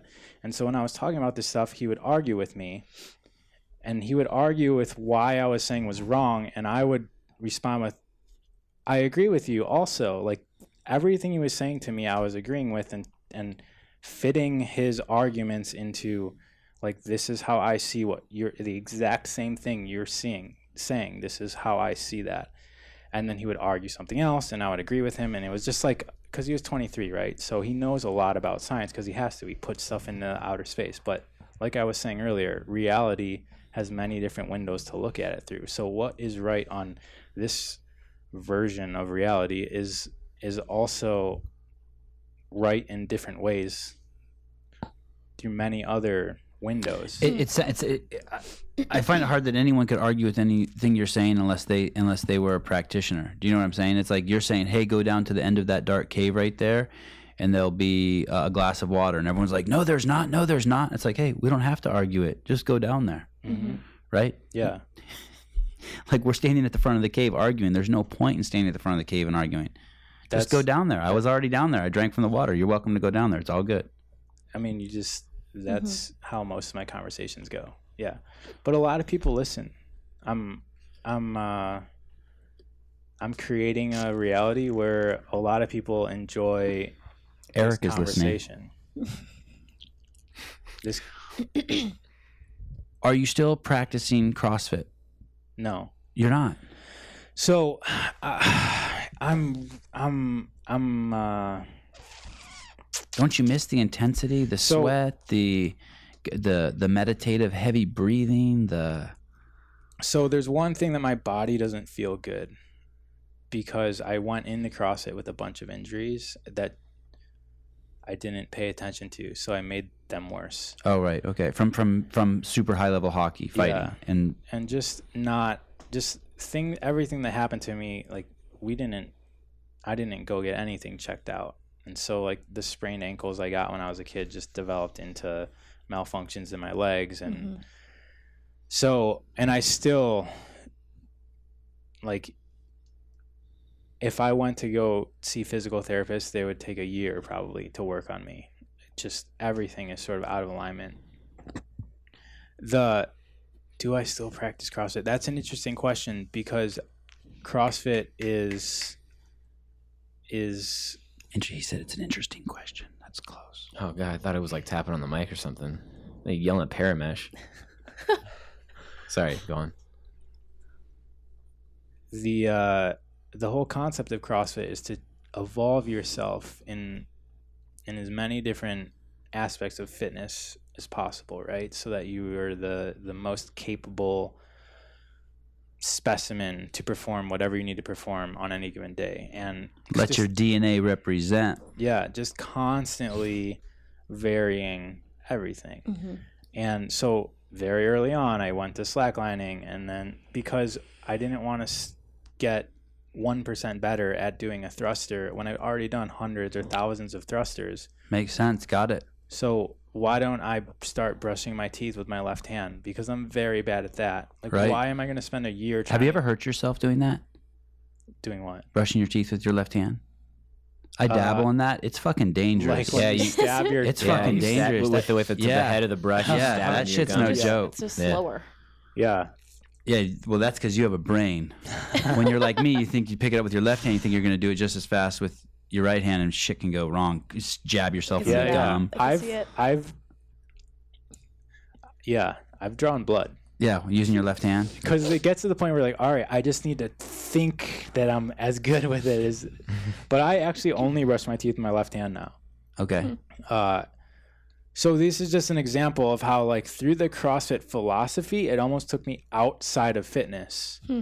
because now, like really, I I've been to regionals like six times. I I don't need to do that stuff anymore. I'm already one of the best, and why continue doing something you're already good at? So now I'm outside of the realms of fitness, and I'm like even so the left-handed thing's one thing uh and i'm i've also attained the ability to just intend myself to be fit. Before i was intending myself to be competitive in crossfit because i owned a gym. So i was just intending to get to regionals and that's what happened a lot. Uh always a shock to me. I didn't know how i was even getting to regionals because i never trained for it. And I had people who worked for me, like Fisher used to work for me, and he would accuse me of going to the gym at midnight and working out and training because he he he said I would never work out, or I would tell him I would I would never work out, and he would be like, "Dude, you're so on point." Have you seen? Have you read um, Stranger in a Strange Land? Yes. Okay. So Okay. my my core group of friends were the we call each other the Water Brothers. Okay. So this is one of my favorite books. Okay, I, I want to tell you one more thing before we get on there. When you were in the fifth grade, you ran your bicycle into a wall Yeah. and you did some head damage. Uh-huh. What was that head damage? So Did you have a subdermal? Did, I was you like, you guys are like twins. did, did you have a subder? Yeah. Did you know that I I crashed my bike at seven and I spent some time in the hospital? no, but I think I have uh You didn't get into my dreams last night, did you? I don't want you in there, Ronnie. I I want to see you on the mountaintop. If they told my parents what happened to me, Mhm. they didn't make it known to me. I, I never asked Okay. what exactly happened. However, I do have issue I have to pay really close attention to my testosterone levels. So I have to do everything in my life to maximize testosterone efficiency because I think that that rattled the the mechanism that Hypothalamus. I'm not sure. yeah, that's one of them. The hypothalamus controls everything. It goes hypothalamus, pituitary gland, and That But- releases the testosterone. yeah, but I don't think it's that. I think it's the mechanism that comes back to tell the brain, like, hey, we need more. That's not working Hmm. because I went and got checked before CrossFit, and they're like, yeah, you have the amount of testosterone that a 70 year old male had. And this was when I was like 24. Hmm. So that always made me be as healthy as possible. Like I don't eat soy. Grapefruit is actually something I don't really consume because it uh, increases estrogen. I don't know if that's the right terminology. Maybe it just holds in more estrogen. I don't know, but it It is. just tastes like and it tastes ass. like ass. I love grapefruit. of course you Uh, do. Grapefruit sucks. What? It's in a coli rich environment. That's not Okay. grapefruit. That's so I, like I think that's a, extract. Uh, a, I think there's some brain thing, and then to men- not to mention that every time I'm thinking about something, I don't when I talk, I don't know what the end of the sentence is going to look like, and I go into tangents a lot because I think that Hmm. the the wiring isn't stable, and it's just sort of like firing in all directions. God, that resonates with me. I have that, but I don't think it's any. I don't think it's like that at all. I think it's because I'm a fucking mad genius who lives in the present and just pulling shit down from the ether. Yeah. but Water Boys, strange stranger in a strange land. The, the, um, Water Brothers. Water Brothers. Did you did you this this um in- I need to mention the Water Brothers, by the way. So we got Matt, Donnie, and Powers. So these are my three homies. is it Matt Powers? No, it's Timothy Powers. Uh, so Powers is his own person, and then there's Donnie and Matt. Earlier, I offered you a cup of coffee, and you said you hadn't. Um, you've only had like five cups of coffee in your whole life, hmm so you're you're on the straight and narrow. Yeah, I'm pretty disciplined just by nature. I always just wanted to follow the rules, and then so is so, and I did. I was very good at following the rules, and then it, and then it was like massive disappointment after massive disappointment of what following the rules rules gets you, and so then I started making my own rules. Are you vegetarian? No, but I've been vegetarian for. I was vegetarian most of last year, just, just to do it, and then I was vegetarian ten years ago, vegan, raw vegan, ten years ago for like a year also. It's it's Wow. nothing's dogmatic though. So I just eat the best stuff for me. So anything that I consume. So I know I never drink this stuff, but I didn't see any regular water and I was thirsty. Uh, We don't drink any regular water here. the uh, we have a filter. Still water. What's that? the uh, yeah. So I just everything I consume is good for me. Will you ever go a whole day without spending money, without exchange of currency? Yeah. You do. You, know, you, mo- most people don't. I actually the I don't think I do. I, I think I spend money every day. Oh, I I try to go at least four or five days every week. That's just because I'm Without. cheap. Yeah, yeah, that's good. That's good. the human It's a, it's a great it's a great practice try, yes to try to go without exchanging currency. money for me it's i don't think about it as anything really tangible like for me i'm not because if you, you think about it i moved to california and all i did was work out for 10 years and then i ate whatever i wanted bought whatever car i wanted did whatever i wanted went on vacation whenever i wanted the money thing like money equals this thing didn't it that i didn't insert that into the program i was doing what i wanted and then doing what I wanted. it wasn't doing what I wanted to get money to do what I wanted. It was just Mhm. I was always just doing what I wanted. Mm. So I have this weird relationship with money. I'll spend like I don't calculate or compute. like I'll spend eighty dollars on a never mind, I don't want anyone hating me for how much money I would spend on something little. But uh Tell us. so I was gonna say a pair of fingernail clippers. Uh Hey, I would too. yeah, you would. I love fingernail so clippers. something you do. They're amazing. I, you know, I, I- I'll go on Amazon, type in fingernail clippers, rank them from highest to lowest, and the most expensive one will be like twelve dollars. I'll be like, no, I need fingernail It needs clippers. more. Yeah, because I just this is a this is the Go to tool of Germany. tools. Okay, Germany. Okay, yeah, yeah. I mean, simple things like that, or like a s- You a, a really nice stapler. Mm-hmm. Like, yeah, okay, Okay. So, So- yeah, for me, yeah. Look at look at this Two nonsense. hundred dollars. Oh wow, wow. Well, this Oh, is a pack pack of of 200 280. Oh yeah, yeah. That doesn't count. I was like, those are like the ones I have. hustle. um, Ronnie, there's a million there's a million doors you've opened where I should be asking follow up questions like like um, nice. ab- about your gym, um, uh, how you pay your rent. I mean, there's some just some incredible follow up questions that, that we were just that- talking about CrossFit. Let me give you an example of uh, just like manifesting things into reality. okay. So I wasn't working. So I closed down Mean Streets. I had two CrossFit affiliates, Mean Streets and Smiley Streets. Smiley Streets, I closed down after I was living in one of my clients, which is also a manifestation. I was living in one of my clients' houses at the top of the Hollywood Hills. It was beautiful. It had, and I was living there all alone. He basically just gave me the house right before he sold it, and so I was living my dream. Right, I had I just walked into the Lexus dealership and said, "Give me the nicest car here," and was able to buy it. And then a few months later, I was living at the house at the top of the hills with a pool that I could heat up to 103 degrees. Like it was like a hot tub pool, and you know, just the life. I didn't really have to work. Girls, whatever. Every friends, everything was Health. perfect. Yeah. Everything was perfect. And I was in this house with two gyms, right? I had two gyms.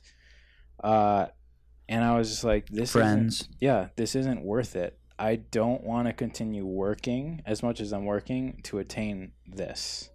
This this So you saw the gyms as work. yeah, at by this time. So, well, yeah. So I was seeing the route to get to this house, which I thought was my goal, as more work that I didn't want to do.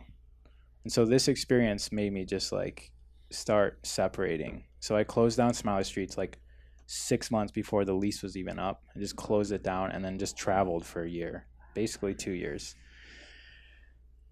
So that was three or And four and, years me, and and you left Mean Streets to your people to run. Yeah, and then eventually Mean Streets closed, which is a whole background story that would just be wasting our time. Why and how that closed, but essentially, I doubt that, but it's another podcast. Yeah, I think. yeah. Essentially, I created my gym's closing, and I haven't. I didn't really work out all of Do you still pay the affiliate fees, or last you, year. or do you- No, so no. so the name's free. I could get Mean Streets. yeah. Okay. Make a note of that too. I'd like to get that. I feel like Eric's already snagged it. Yeah.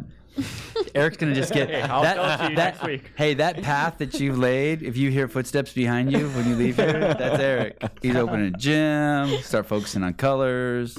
Buying a Lexus. Yeah. So uh, Eric's addicted to the stock market. He ain't. He ain't following your path. Okay. how is the stock market doing right now? Pretty bad. Yeah, because things are changing. I'll welcome you when you come to the other side. All right. So, uh, You got to focus your energy a little bit harder on those reds, Eric. Okay, Um. from the maybe the greens. So So- so so means you're traveling for two. Mean Streets closes. You've been, you've been traveling for two years. no, no, no, that was that was while I still had the gyms. But anyways, I closed the gym, and then I've just been not working out, like at all. Last year, I was just in bed reading all day long. Well, I follow you on Instagram. You've been riding your unicycle. yeah, these been, are these are just posts, man. Like, like you slackline. Greg Glassman says some amazing stuff about the slackline. He says it's not the slackline that's shaking; it's you that's shaking. yeah, the rope's that- not moving. yeah, it's great, isn't it? Yeah, the uh, Um, scroll down. There's there's one there's one in here that Matt needs to see before I wrap this up because I got to wrap this up. But scroll scroll down a little bit. You know which one I'm talking about, Matt? Can't wait to learn. I think I do, but I'm double check. Uh, no, no, it's um, it's like six posts ago or seven posts ago. Wow, Oh, is that fucking for line. real? Are you wearing Vibrams? I wore those for a few years solely. Uh, and they're good unicycling shoes. This is why I was wearing them all the time. Um, can you go back to the main Instagram? Great jean shorts. Oh yeah, fuck, we didn't even get to the jorts, motherfucker. Damn. Still time. We talked about deep shit. We should be talking about superficial shit. Um, keep going. Keep, there it is. You see it. You see it. Oh my. You see it. That doesn't offend me in any way. Um, so So I see I missed some of it now that the screen's so big. oh, your scrotum is dangling below. Yeah. It looks like it's there's a recovered little- from. No one's reported you. So so what what is going on in this picture? What is going on in this picture? So remember earlier I said I I I didn't work out and I was still able to compete. After a while, I had to start. a- I had to figure out why that is, and I was I was through all my research. I found out that there's more efficient ways to get fit than being in a gym. And you had low testosterone. Right. What a fucking So complete slap in the face to everyone who's juicing. so the sun, earth, air, and water. And if you want to add ether into that, you can add ether into that. But these are Is that this stuff? It's the yeah, or like the spiritual realm. The the non-physical stuff that the physical reality sort of resides in. The uh Have you heard how Eckhart Tolle describes it? so yeah, I mean these really famous people just for some reason I never read their I have some Eckhart Tolle books, but I'm I'm just like busy reading this like other side Yeah, I saw your books. I never heard of your books. I got to get them. But he says it's it's not nothing, it's no thing. hmm I just really like that. Yeah, I like I like. Those Okay, so sorry. Back to the pineapple and your cock and balls. So Eggplant. so Eggplant. when I started doing all the research, I realized that the things that I was naturally doing, like being outside at the beach and just on the earth and just like relaxing, these things were actually making me fit enough to make it to CrossFit regionals. Because I promise you, I wasn't training, and and I would just somehow do the open well enough to get to regionals, and then I would go to regionals and participate and have fun. And it's because I do this. So what I'm doing here is I'm at a hot springs and I covered myself in mud because and naked of course because all the stuff that we do, the lights like these lights are the same thing as eating fast food. To, What to are you eyes. fucking kidding me? These are expensive. right? But they're not the same as the sun. Right. Don't say like they're fast food though, please. Jesus. So like the sun is How do you think we should do the show? You think I should just open up the windows? We should do it outside. We should also have Oh. vitamin D supplements. Well, the sun. So I sun gaze every morning. I've been up since four thirty. You sun gaze? I went. I drove down here from Healdsburg to to make sure that I got to a place to look directly at the sun for thirty three That's minutes. bad for your eyes. So you think, Right. My mom told me. right? Because it's probably good for you. Everything that they in quotes tell you is bad for you. There's a massive com- campaign against the sun, massive, and there's a reason for that. They don't want us powerful, right? So the sun isn't just for seeing. That's what everyone thinks. The sun I even don't think it's a burning ball of gas in the sky. Uh oh. Uh oh. Uh oh. This is like we've been wrong about the sun throughout all of history and we What do you think it is? You think it's it's a sentient being? Yes, and yes, I do, but that's a little bit maybe too outside the realm of of acceptance for the audience here. Okay. So the more acceptable version would be that it, think about it more as electricity, Mhm. which we don't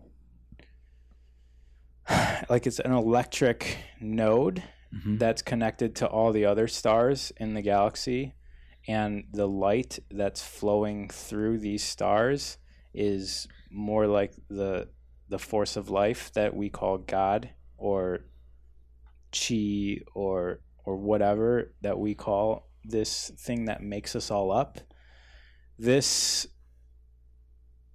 this uh i'm getting distracted by these pictures this uh yeah so this is it.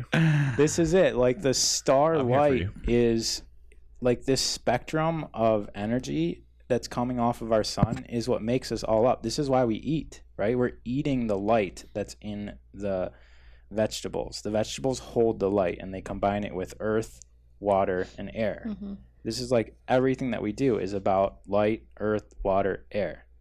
And so if you focus on those things, you can become superhuman, like superhuman.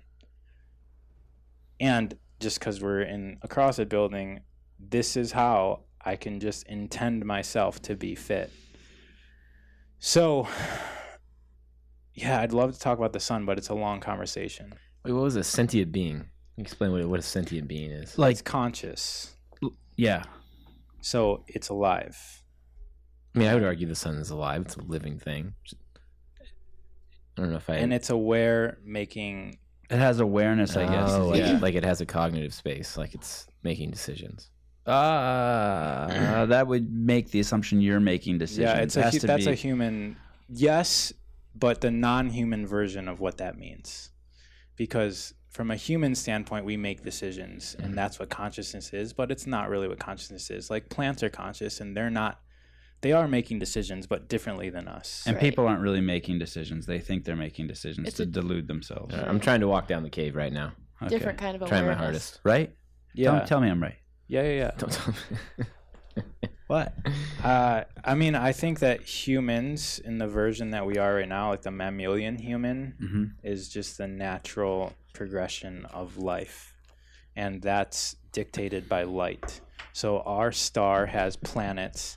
And on this particular planet, we have, there's a race existing on the surface that is sort of made from a mixture of alien DNA and extraterrestrial DNA and the mammals that were here, right? That's what all the religions say, right? They came down from the heavens and blah blah blah blah blah, made Adam and Eve to be their slaves, uh, and and I think that the human being takes this form around every star, right? So on different planets we might have insectoid humans or avian humans Y- y- I- or fish humans. I read this book one time. I can't remember what it is. It's a massive book, and it's a whole fucking cosmology of the universe.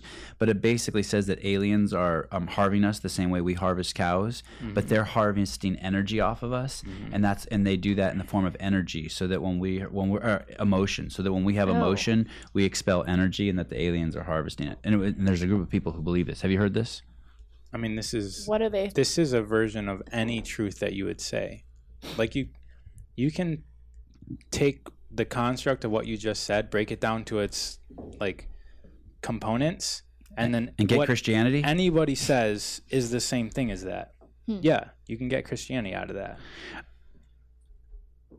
we're gonna wrap up here, but before we wrap up, two w- one final question: Why did you come here?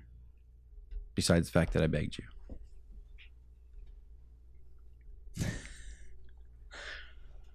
What does that mean? I, I mean, I sent you like three or four DMs, Yeah, and I was like, just like bugging you over the last year. Hey, come on in, come on in, and like, I mean, you got you're do, you're you're doing shit. You got shit to do. yeah. But, I I don't really have explanations for the things that I do. I just read, read my reality, and it it worked out that I was getting really excited to come here and see you. And when that sort of feeling starts popping up, that energetic chord gets in alignment with this reality that we are in right now, then I just follow that. So it's the excitement that I followed. Did So- you enjoy this, Cara? Yes. Did you enjoy this, Matt? Yeah. You're not gonna like we walk out and be like that weird motherfucker. What the? f-" No, I, I felt a little. I felt a bit disconnected uh, in the beginning, but maybe the last two thirds of it I've thoroughly enjoyed. Yeah, we should just delete, cut off the beginning. What? Why? I've been telling him lately. It's like slow roll. We just like it. Just, Really? You gotta get into it. You Yeah, gotta it's- just start takes- going though. um, That's how the I thi- conversation starts people, to evolve. And people like the, the the gross things. By gross, I mean like the like where are you from? Um, what ethnicity are you? It's it's a there's I would some agree with that. there's some I'm into there's some truth. There's some. the deeper stuff. All right, Eric, edit that out. Eric, did you enjoy this? I did. Um, Eric, Eric's got a blueprint for many life. notes. I, I would lo- I'd love to have you back. I don't believe that you don't work out. I was just Um, saying I, I we should delete the first part because so we can just add more onto. Oh, just keep talking. But we don't have to do that. No, I'm just. I, I we'll keep it. Then we'll do a part two. We would Next week. definitely do a part two. So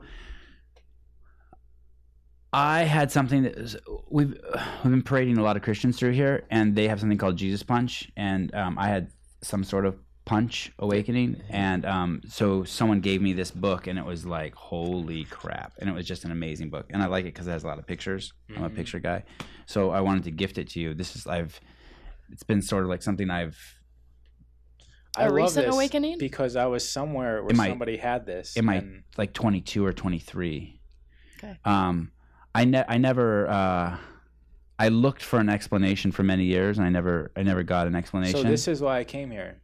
Aha. So it was go. for the There's the- lacroix it was So- for the lacroix so I I'll let you finish what you're just saying, but I'm I done. I i don't want anyone knowing that shit about me this book I really liked when I was looking at it. It was a few, within the last few weeks, and I was like, I really want this book. I really want this book. Hmm. And I buy books all the time, but there's something that I do, which is like there's some there's certain things that I know will just come to me, so I don't try for them. And this book was one of those things. Really? Yeah, I was just looking at it and I was just like, I really want it. And then I stopped there. I don't think in my head, I'm going to make this exist, but I know I didn't act on getting it because it was going to come to me anyways. Uh, so, s- with- i think the world is like that for everyone you've just become aware of it I agree with that.